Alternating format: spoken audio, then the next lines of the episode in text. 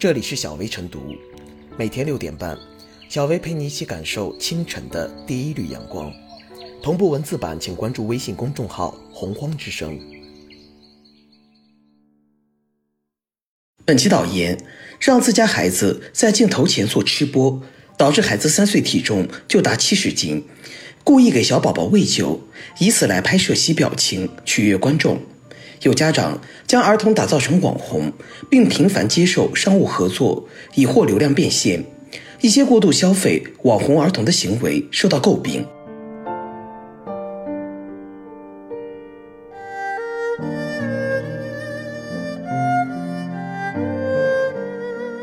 别让网红儿童毁了孩子的童年。经常浏览短视频平台的网友不难发现，平台上各种各样的网红儿童为数不少。他们有的记录日常生活，有的和父母一起出镜搞怪，有的则明显是在演绎一段带有剧情的段子。而后一种情况最容易吸引流量和粉丝，然后通过各种方式实现变现。尤其是对于一些拥有几百万、上千万粉丝的网红儿童，变现手段多样，每月收入不菲，其账号背后的父母或者说团队可以说赚得盆满钵满。如果说父母偶尔帮孩子通过短视频分享一下日常生活，就像在朋友圈晒娃一样，本也无可厚非。现在的问题是，很多网红儿童都是通过专业包装、通过产业化运作打造，然后其父母和团队就可以在背后大赚特赚。他们会定期更新视频，而视频的制作也有脚本、有台词。这时候不难发现，视频中看似天真烂漫的孩子，其实。已经成为了成年人赚钱的工具人，而他们作为孩子本身的天真，成了被利用的工具。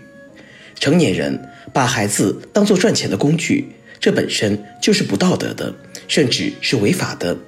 正如有网友所说的那样，看着一些短视频平台上的网红儿童卖力表演，然后获取关注和打赏，甚至通过直播带货挣钱。感觉就像是多年前曾经在国内街头常见的利用儿童乞讨，他们只不过是升级版的企儿而已。在业内人士看来，拍摄短视频既要靠创业，同时也很辛苦。就像我们看到的一个多小时的电影，可能需要几百人耗费半年乃至更长时间才能拍摄制作出来。同样的道理，一段只有几十秒钟的短视频，可能需要耗费一天的时间才能制作出来。这意味着，一个孩子可能一整天都要耗费在一条短视频上，很难想象他们拍摄短视频的过程是轻松快乐的，是自觉自愿的。从这个角度来说，这不就是把只有几岁的孩子当做童工使用吗？这是否违反国家未成年人保护法的相关规定呢？还有更加严重的问题，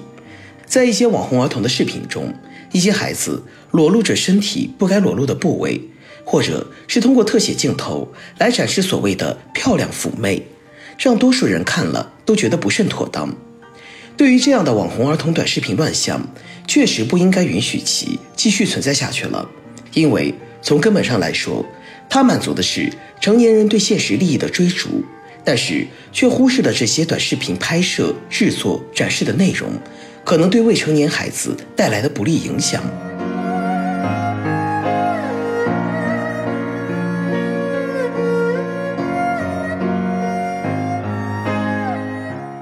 禁炒网红儿童，关键要堵住责任漏洞。萌娃类账号成了各大视频直播平台上的宠儿，一些儿童博主动辄便拥有几百万、上千万的粉丝，成了网红儿童。在流量为王的互联网时代，儿童博主吸金能力强，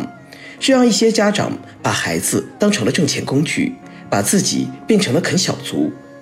让孩子成为网红儿童，甚至让孩子做出一些危险动作以吸引人眼球，这些做法很容易影响儿童身心健康，甚至还会危害孩子的生命安全。而通过做直播、拍视频，把孩子当成赚钱工具，也会影响孩子的正常学习，让孩子承担他们所不能承受的身心压力。根据最新修订的《未成年人保护法》，未成年人的父母或者其他监护人。不得放任未成年人沉迷网络，接触危害或者可能影响其身心健康的网络信息；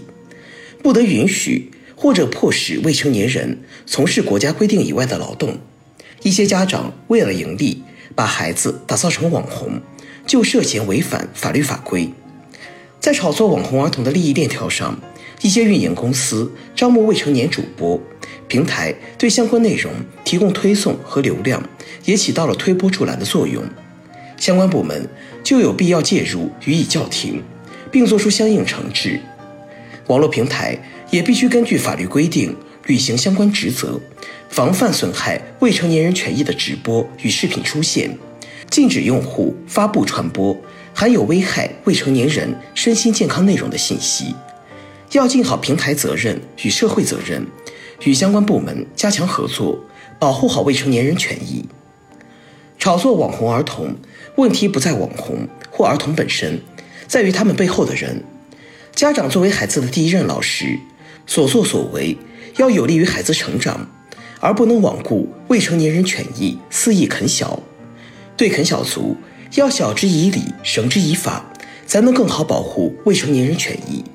所以，晋朝网红儿童，关键需要相关各方守土有责，一起堵住责任漏洞。